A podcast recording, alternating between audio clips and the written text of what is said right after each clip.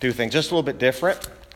Uh, Psalm 63. Each week when you arrive here, um, have your Bible ready. We'll look at a either a thought or a psalm, just depending on the length of it.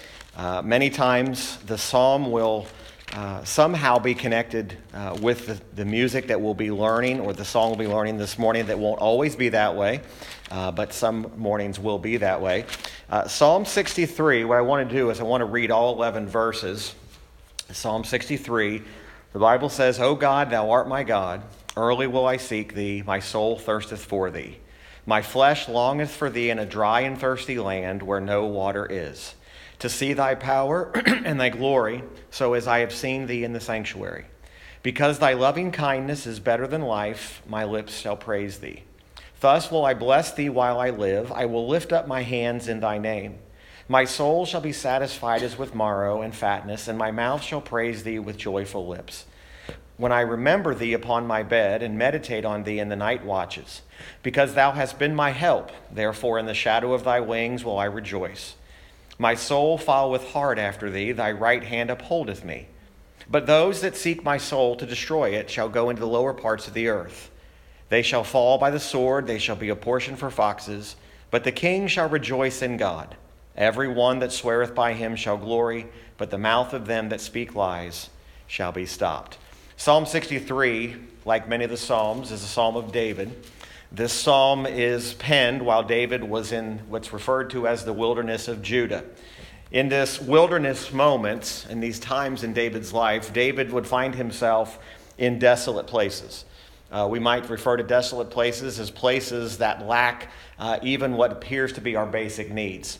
To be in desolation is to uh, seemingly not even have basic physical needs being met. But David would find himself in these wilderness moments, or he'd find himself in these places, and often he was on the run from someone.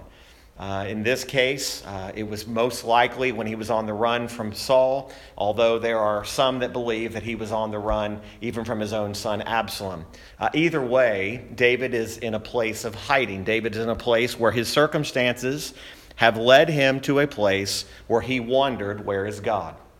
Now, this morning, you and I can think of times in our lives when we have found ourselves and feel as if we're alone. We feel as if God has abandoned us, God has left us.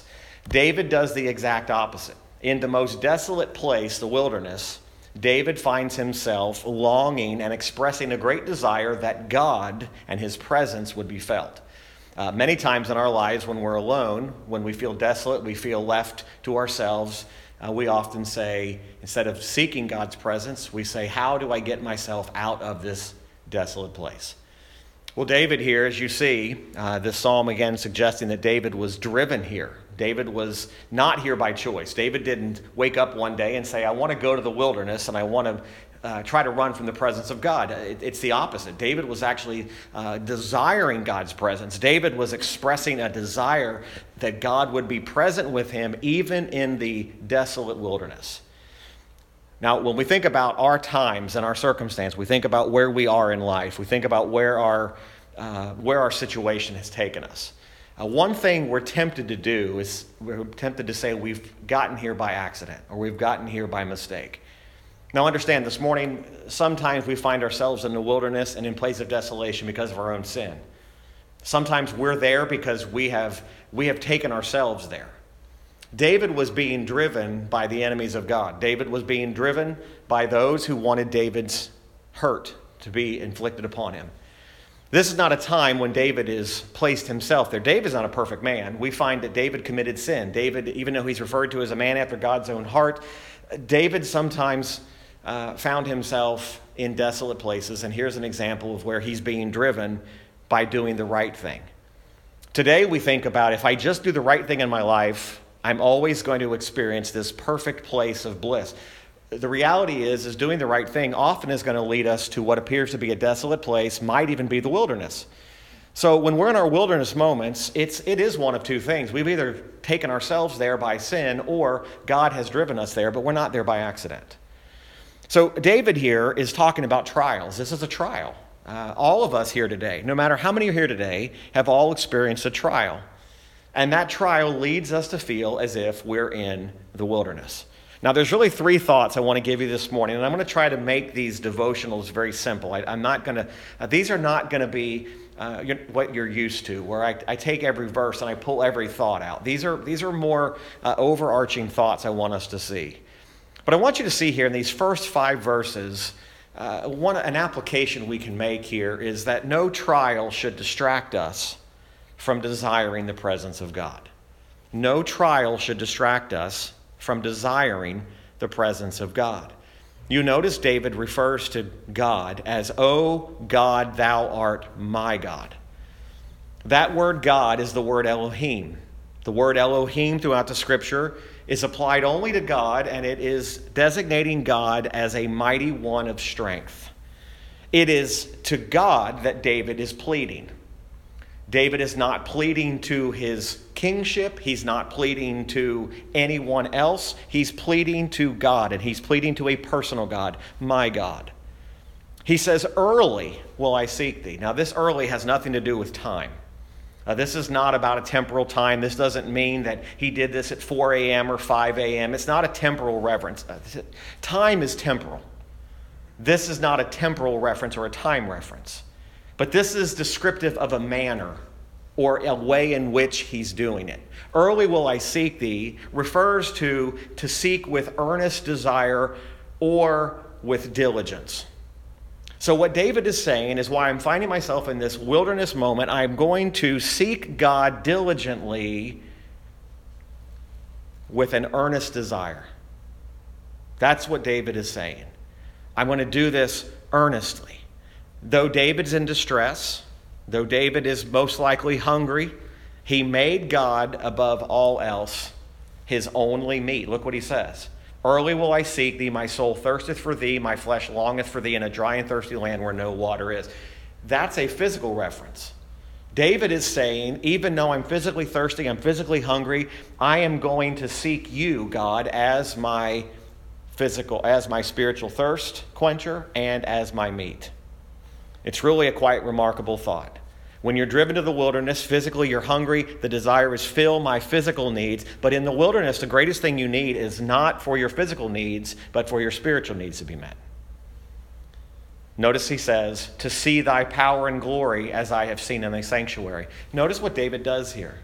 He says, In my wilderness, in my trial, I want to see your glory as I've seen it so many times before in your sanctuary. In other words, I can see your glory even in the wilderness. Now, oftentimes when we're in our trial, we don't see God. But David says, I can see your glory in the wilderness as greatly as I could when I was in the sanctuary.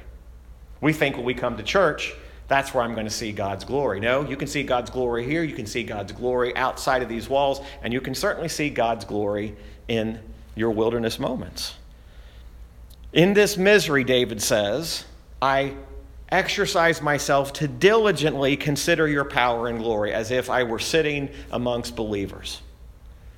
You know, it's an amazing thing. When you're in a trial, it always helps to be around other believers, or it should. And sometimes we think, I'm encouraged by that, and we should be. But even if you're by yourself in the midst of a trial, in the midst of the desolate wilderness, you ought to be seeking God's glory first. God's glory is what we ought to be after first, seeking God's glory even in our wilderness. David now gives a couple verses of praise. He says, Because thy loving kindness is better than life, my lips shall praise thee. David says, Your loving kindness is so good to me that I will praise you with my lips. That loving kindness is, we've referred to this when we've been in these Psalms before, it's covenant loyalty, it's love. David is reminding God of his promises. God, you've promised to love me. You've promised to protect me. And now, in my wilderness moments, in my time of desolation, in my time of need, because of your loving kindness, my lips are going to praise you. Thus will I bless thee while I live. Now, some have said David maybe thought he was on the verge of death. And that would be a logical, reasonable conclusion. He says, While I live, I'm going to praise you. He may have been on the verge of death, or he may have been making a reference that as long as I have breath, whether I'm here or wherever I am, I'm going to praise you and I'm going to bless you. But it certainly seems to suggest that it's tied to his current situation where he is now saying, I'm going to bless you while I live. I will lift up my hands in thy name. The lifting up of hands is a gesture of prayer, but it's also a gesture of dependence. Uh, we might say, even in our prayer, God, I lift up my hands to you. Uh, we don't necessarily physically have to do it, although there's nothing wrong with that. But if I make that kind of a gesture, what I'm saying is, is I'm lifting up my dependence upon you. As I'm in the wilderness, I'm depending upon you. So we have David here wanting to see God's glory, wanting to see God's power, saying, I'm going to diligently, earnestly seek you, even when my enemies are trying to kill me. David says, My soul shall be satisfied. My soul shall be satisfied. Satisfaction is a very difficult place to reach, where you say, I am satisfied. But notice what and who David is satisfied with. My soul shall be satisfied as with marrow and fatness, and my mouth shall praise thee with joyful lips. David's satisfaction was in God. His satisfaction is not in himself, his satisfaction is in God. What David is doing here is he's remembering God's goodness. It would do us all good today, even right now, to consider and think about God's goodness to us in years past, in days past. Even if you're in the wilderness right now, I need to remember God's loving kindness. I need to remember the goodness of God. And no trial should distract you or me from desiring the presence of God. Someone might say, Well, you don't know my trial. No, I don't.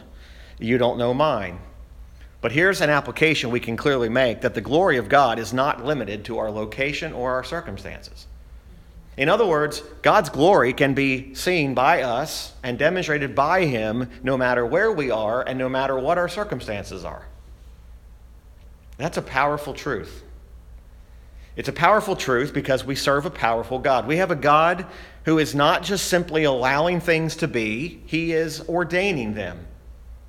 If He's driven you to the wilderness and He's allowed your enemies to drive you to what appears to be desolation, it isn't so that you question God. It is so that will I depend upon God in this moment?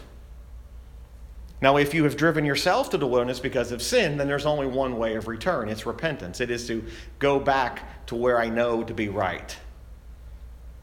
Again, it's hard to admit that I'm in my own wilderness moment because of my own sin, but yet, if that be the case, then that's what we need to deal with first. Often our prayers in the wilderness is, God, deliver me. David says, I'll be satisfied. You know what he's saying? Even if you keep me here. Now, chew on that for a minute. Even if you keep me here, my soul will be satisfied with your marrow and fatness. My mouth will praise you with joyful lips. You know, it's one thing to say, I'll praise you. David says, I'll praise you with joyful lips in desolation. David was remembering God's favor. David's walk with God here is so very clear that the remembrance of God's former favor to him, now get this, the remembrance of God's former favor to him is still sustaining him. Oftentimes, what we think is, I need a new sustaining. I need a new satisfaction. God, what you did yesterday is not enough for today. Although God does sustain us every day, David says, I'll be satisfied even if you leave me here. It's really a remarkable thought. No trial should distract us from desiring the presence of God. The second thing I want you to think about this morning is that no trial should keep us from remembering the faithfulness of God. God is ever present, always present. But remember, He's also always faithful. God has never once been unfaithful. The word remember is not just a to remember with or to think upon with sentimentality. The word is actually to think about intentionally, to engage your heart. If I told us this morning that the Bible tells us to remember, I'm not asking you to remember with sentimental feelings. I'm asking you, and the Bible's asking you and I, to consider with our heart, consider intentionally, to engage our heart, to remember God's provision. How's He been faithful to you even today? You know, God's been faithful to you even in this moment. He's been faithful to you in this hour. He's been faithful to you over this last week. David is saying that God has always been faithful to me. David wasn't always faithful to God. You've never always been faithful to God, nor will you always be faithful to God, but God will be faithful. While in the wilderness, we've got to remember God's faithfulness to us in the past. David uses this beautiful expression. He says, When I remember thee upon my bed and meditate on thee in the night watches. Now, you notice there the word night is in italics. It was added by the translators, which is fine. It says, Meditate on thee in the watches. I'm not trying to correct the scripture here, but it almost does it a. It reminds us that it's just at night, but we ought to be thinking about him and remembering him all hours of every day. But I understand what God means here, and that's what we're going to take it as in the night watches. And there's that word because again, just like the word because in verse 3. Here's why I do it because thou hast been my help. Therefore, in the shadow of thy wings will I rejoice. In the shadow of thy wings. That wing, it's an image of protection, it's an image of provision. David says, even in the wilderness, I'm going to remember God's faithfulness. He says, My soul followeth hard after thee, thy right hand upholdeth me. My soul followeth hard after thee. It, the literal, the meaning of that is I cling to you. Cling is an interesting word. It's a word that in our modern vernacular suggests I'm just barely hanging on, but in David's terminology, this is a firm grip. You know, we think about somebody dangling from a cliff and they will, will say something like they're just clinging, they're just barely hanging on. The word cling is it's a similar word to the word cleave. I will cleave to you. I will be bound to you. My soul follows hard after you. David assures himself by the Spirit of God that I will have the gift of constant dependence. The shadow of your wings will be my constant protection, and my constant provision. So, no trial should keep us remembering the pres- or desiring the presence of God. Number two, no trial should keep us from remembering the faithfulness of God. And number three, and this, this may be just as important, although it's the part that our human emotion doesn't necessarily see. No trial should cause us to forget the justice of God. There's three real principles being given here the presence of God, the faithfulness of God, and the justice of God. David says, But those who seek my soul to destroy it shall go into the lower parts of the earth. Remember, why is David in the wilderness?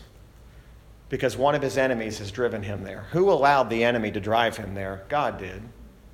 Now, I understand today there was consequences of a lot of things. I realize that Absalom, if it was Absalom that was pursuing David, uh, Absalom and what his, his, his pursuit of his father was a lot of the consequences with David's sin with Bathsheba. I, I realize the consequences, and we could easily say, well, if this was Absalom, isn't David getting what he deserves? And I'd be careful to say that this morning.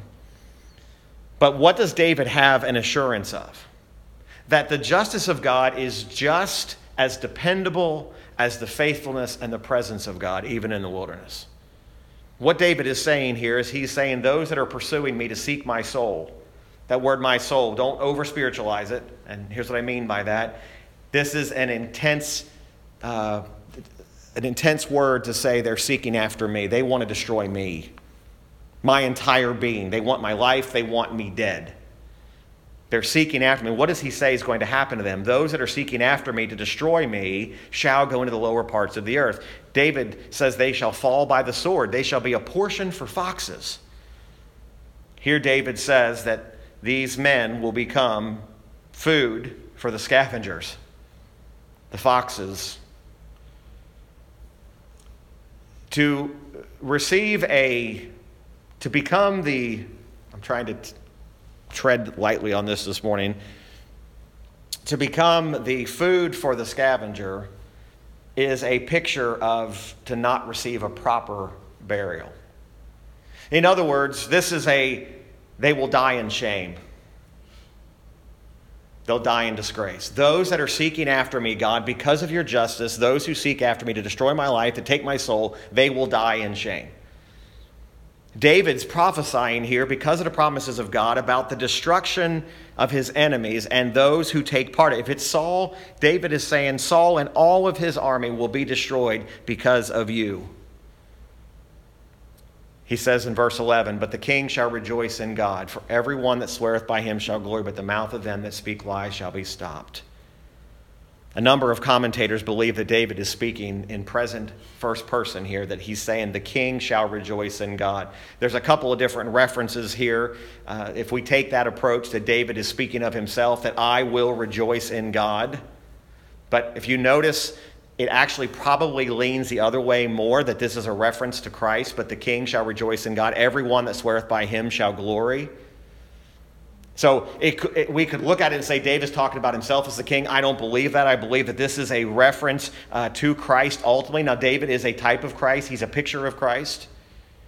But David is ultimately implying that David says that my hope and my glory is going to be found in this Christ. I realize Christ had not yet come to this earth. He had not yet been robed in a robe of human flesh, but it was a prophecy about the coming Christ. That when Christ comes, he's going to make everything right. And everyone that sweareth by him shall glory, but the mouth of them that speak lies shall be stopped. All who swear by God or through Christ will, who profess him will rejoice in this worthy king. In our wilderness moments, we need to understand that if we will seek the Lord with all of our heart, if we will seek Him regardless of where we are, whatever our circumstances are, we will find Him. God is not elusive. We have this idea that God is playing, and pardon this expression, God's playing hide and seek with us. He's not doing any such thing. If you seek Him, you will find Him. In the wilderness, in the desolate places, you will find Him. Our satisfaction in God, even in times in the wilderness, will bring us to praise God with our lips, even in trials because of His presence. We praise God today not because our lives are easy. We praise God today not that we don't have trials, but we praise God that in the midst of even our deepest trial, God's presence is always there. David was satisfied in God even in a trial. This morning, that's the challenge to all of us today is wherever you are, is your satisfaction in God? And are you satisfied? Satisfaction is a hard thing. Lack of satisfaction is connected with our discontentment as well, by the way. Discontentment is often connected with covetousness. If I have a problem coveting, I'm going to be disconnect, I'm going to be discontent, and if I'm discontented, I'm not going to be satisfied. I'm to find my full satisfaction in God. That's what David's talking about here. I hope that'll help us this morning as we think about this satisfaction. Now, next week, Lord willing, we will actually move right into Psalm 64. We're not going to do this every week. This will not necessarily all be in order. But if you want to read Psalm 64 for next week, that's what that's the, uh, the, the, the, chapter we'll be looking at. And uh, you can go ahead and prepare uh, reading for that for next week. Okay?